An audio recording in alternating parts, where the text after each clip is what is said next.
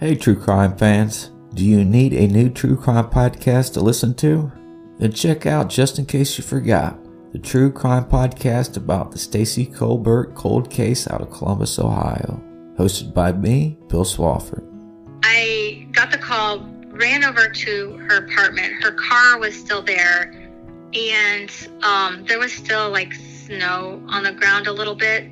I go into her place. I mean, it's obviously that like all of her stuff is there, doors are open, like things are open. So I knew like something, like I just knew it was bad. And so, I mean, I first called my dad and mom. Like, something horrible happened. I'm calling the police. And then I call the police. And, I, you know, I can still see her standing on the corner, waving goodbye. Um, you know, and that's, that's the last time I saw her. I go over the investigation into the death of Stacy Colbert and talk to those who knew Stacy.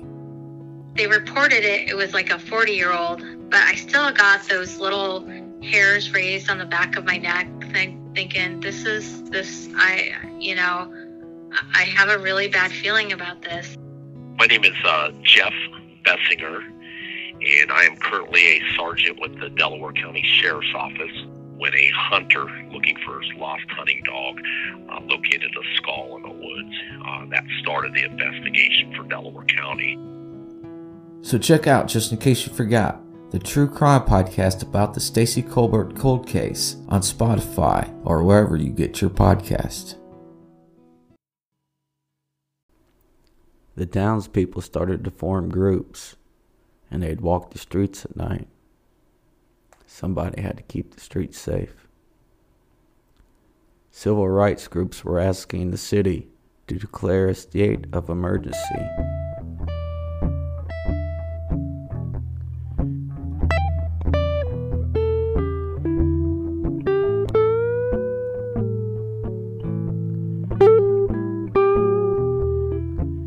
Hey, true crime listeners.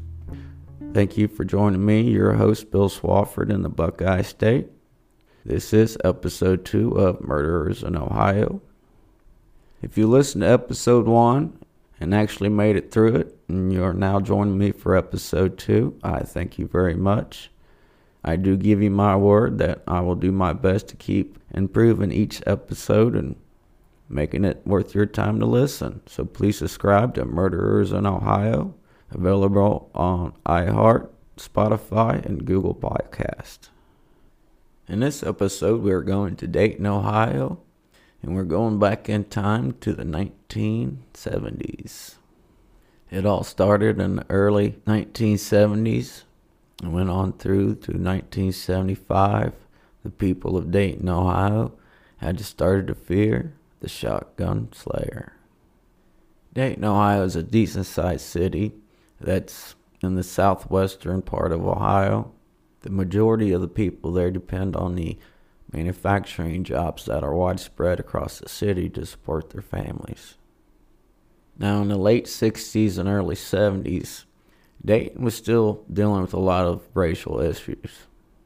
Back in that time, in Dayton, it all was about what side of the city you were from. Because Dayton, Ohio was split between the west side and east side with the Great Miami River running through the middle. The east side, and now it was mostly whites and white schools.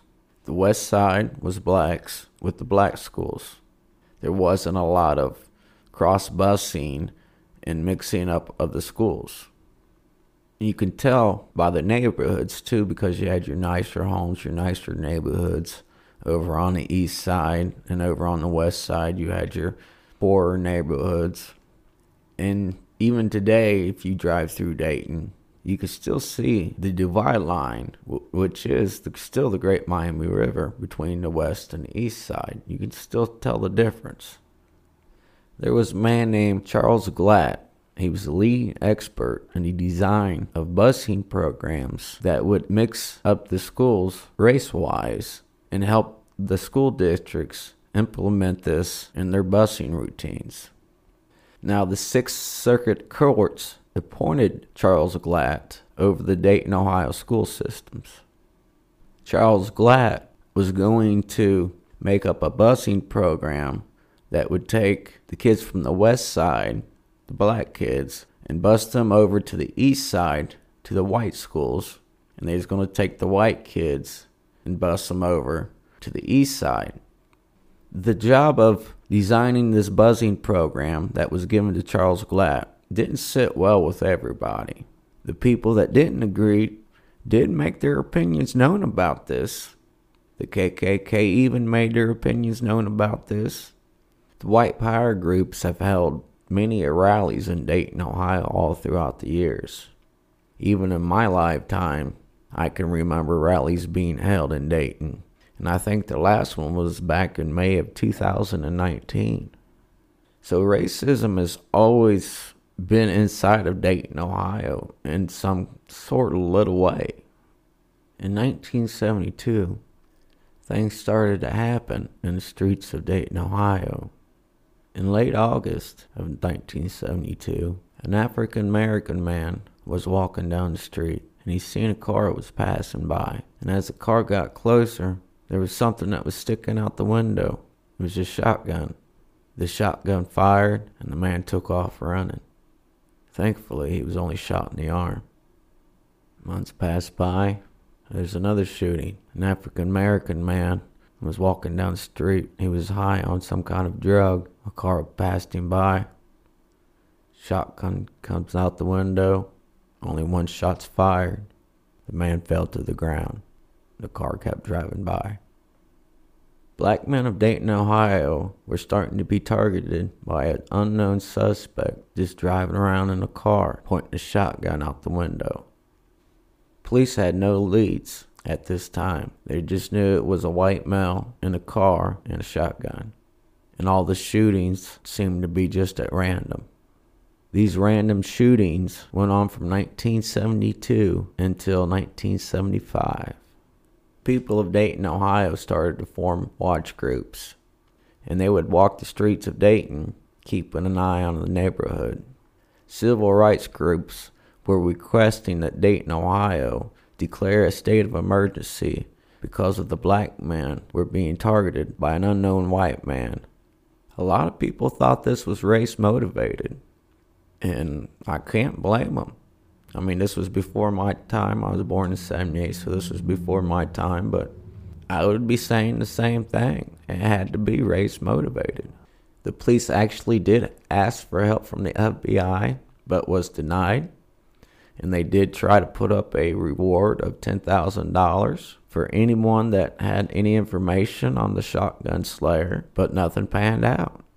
On September 19th, 1975, a man with short black hair and thick black rimmed glasses walked into a federal post office building in Dayton, Ohio. He had asked for Dr. Charles Glatt, and when Charles Glatt came into view, the man gunned him down. He shot Dr. Glatt four times. Charles Glatt received wounds in the neck, chest, and stomach. The man who shot Charles Glatt was taken into custody by two guards, and then he was arrested. Dr. Charles Glatt was rushed to the hospital, where he died from his wounds over an hour later. The man who shot Dr. Charles Glatt was a 48 year old gas station attendant from Dayton, Ohio. His name was Neil Bradley Long. The detectives interviewed Neil Bradley Long about the Dr. Charles Glatt murder. Neil Bradley Long said that he did it because Dr. Charles Glatt was in charge of the busing program for Dayton, Ohio. Neil Long didn't want his son to be going to school with the black children because he was afraid that his son might be bullied. Neil Bradley Long seemed to have more to say, though, and it wasn't just about the shooting of Dr. Charles Glatt. Long admitted to assaulting 25 to 30 people with the use of his shotgun.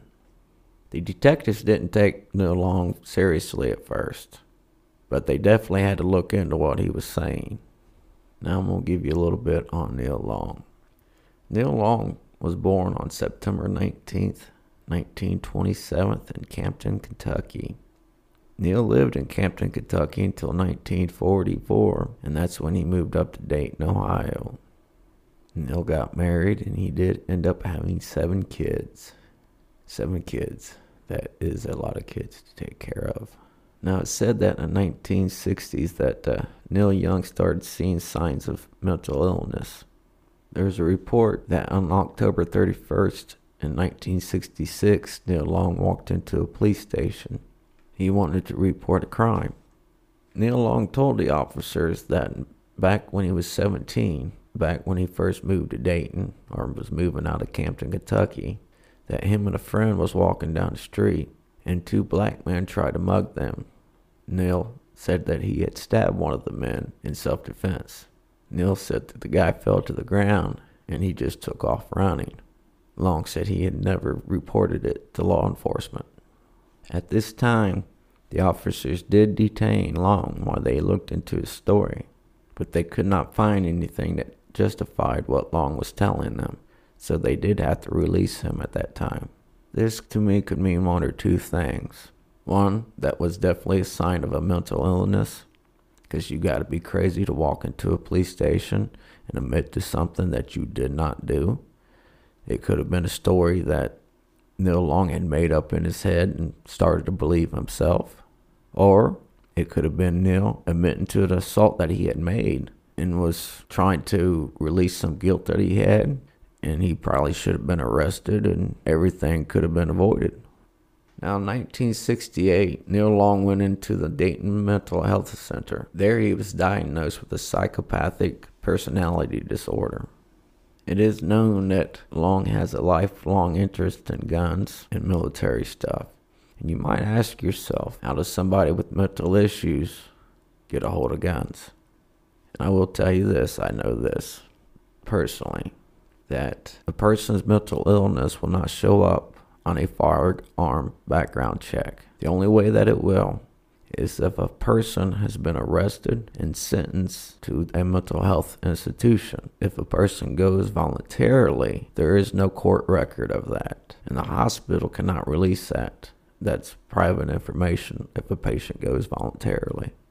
Now, if Long had been arrested for something and the court said, okay, you got to go get psych evaluation and they commit him, then yeah, it'd been on his record, but not if you go voluntarily.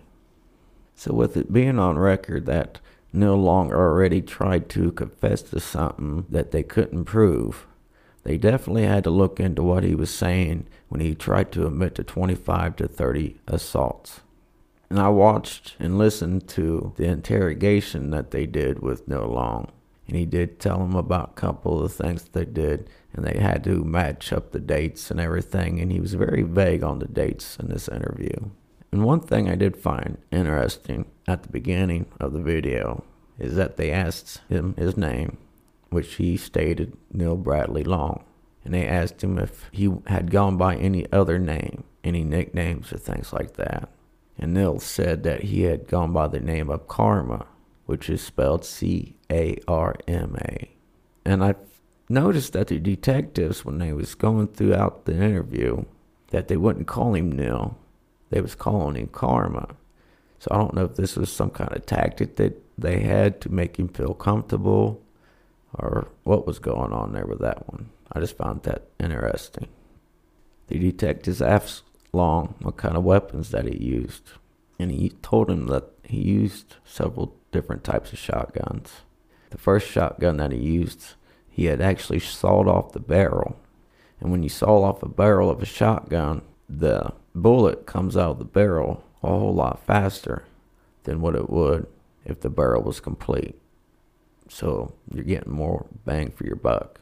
He said that that gun, however, had gotten stolen out of his car, and he had bought another gun, which was a 12 gauge pump shotgun that had an 18 inch barrel. Long said that the shooting started in late August of 72 he remembered driving down Riverview Avenue where he shot at a guy that took off running. He also gave a couple of different stories of different people that he had shot at. I'll tell you about one or two of them. One time, Neil said that he came up to a phone booth. There was a black man in the phone booth talking on the phone. Neil said he was parked about 75 yards away. Neil said that he pointed his shotgun out the window the guy had come running out of the phone booth at Neil Long's car.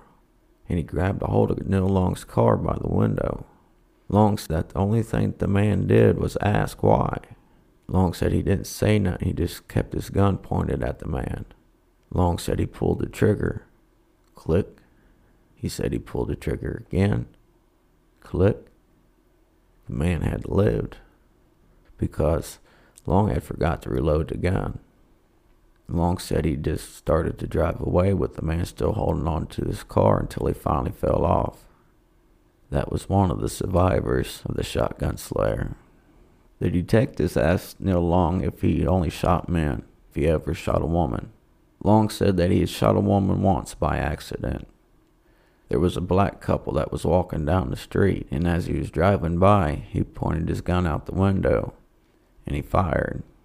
He was actually firing at the man, but it missed the man and he hit the woman. That's the only woman that he ever shot. Long had said one of the last assaults that he'd done happened on Cincinnati Street, where he was passing by and there was a black man standing out in the yard.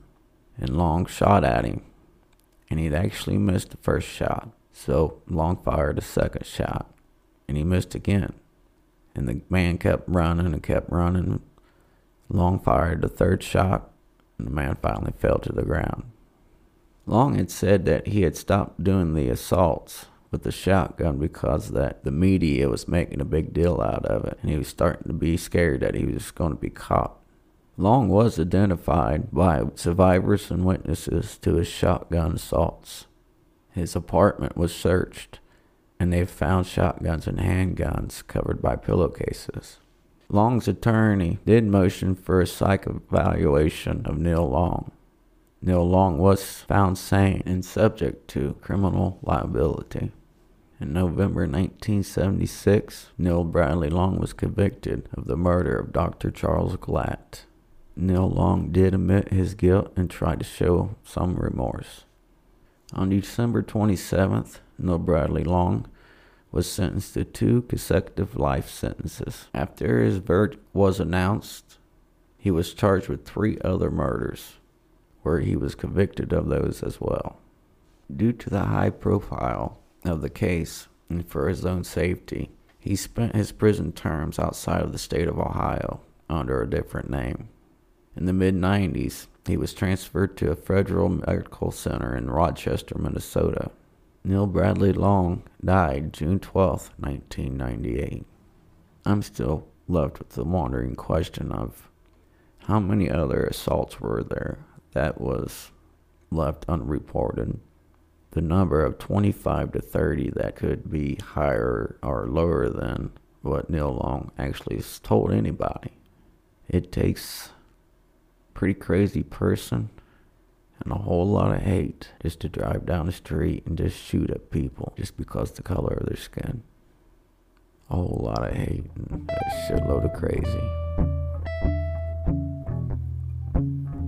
Thank you for joining me for episode two of Murderers in Ohio. I hope you enjoyed it. Please and like and share it with everybody and subscribe. We are on iHeart, Google Podcast, and Spotify. The podcast and music was put together by myself, Bill Swafford.